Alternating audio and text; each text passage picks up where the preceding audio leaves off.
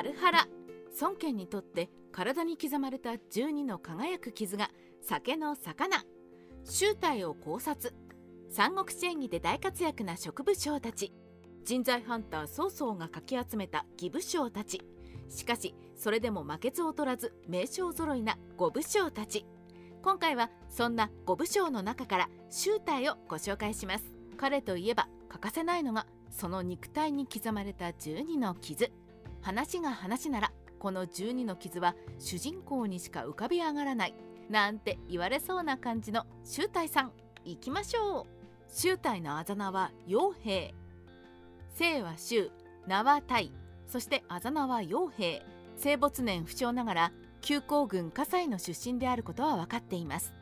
またとても武勇に優れた人物でもありました。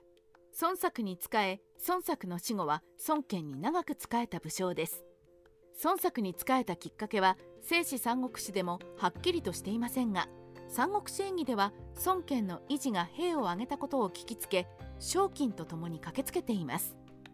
12の傷を負っている周隊そんな周隊の名前を挙げるきっかけとなったのがとある時孫権が戦場の留守を任されていた時です。この際に戦ではなく戦場には少数の兵しかおらずまだまだ若い孫権は油断しきっていました。隙を突かれ反乱軍が強襲してきます。この際に周隊は孫権を守るべく奮闘。全身に12の傷を負いながらも孫権を守りました。その見落とした働きぶりから孫権に目をかけられるようになります。漢中大衆にまで任じられる評価。その後もいくつかの武功を重ね後に孫権が劉備と対立した際には漢中大衆にまで任じられます。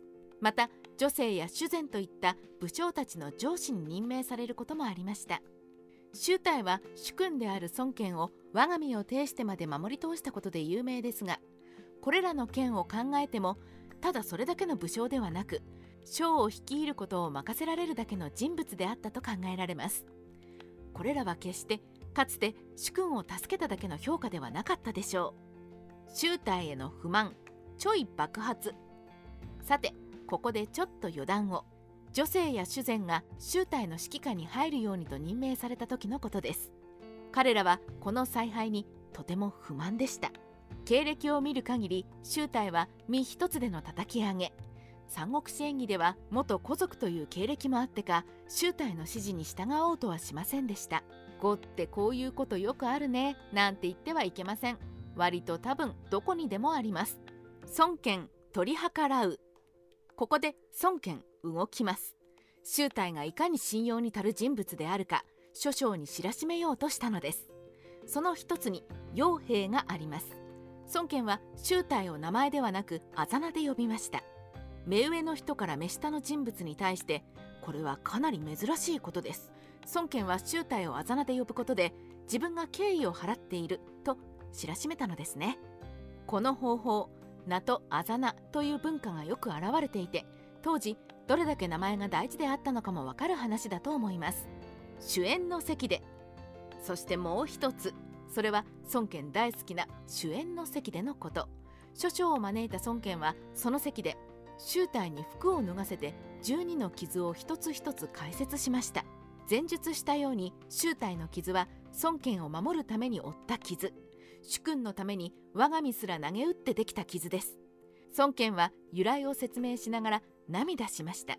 そして諸将はそれを見て周隊の言うことをよく聞くようになったといいます。ちょっと待って。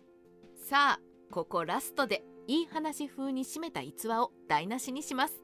見たくない人は飛ばしてください。でも言いたい。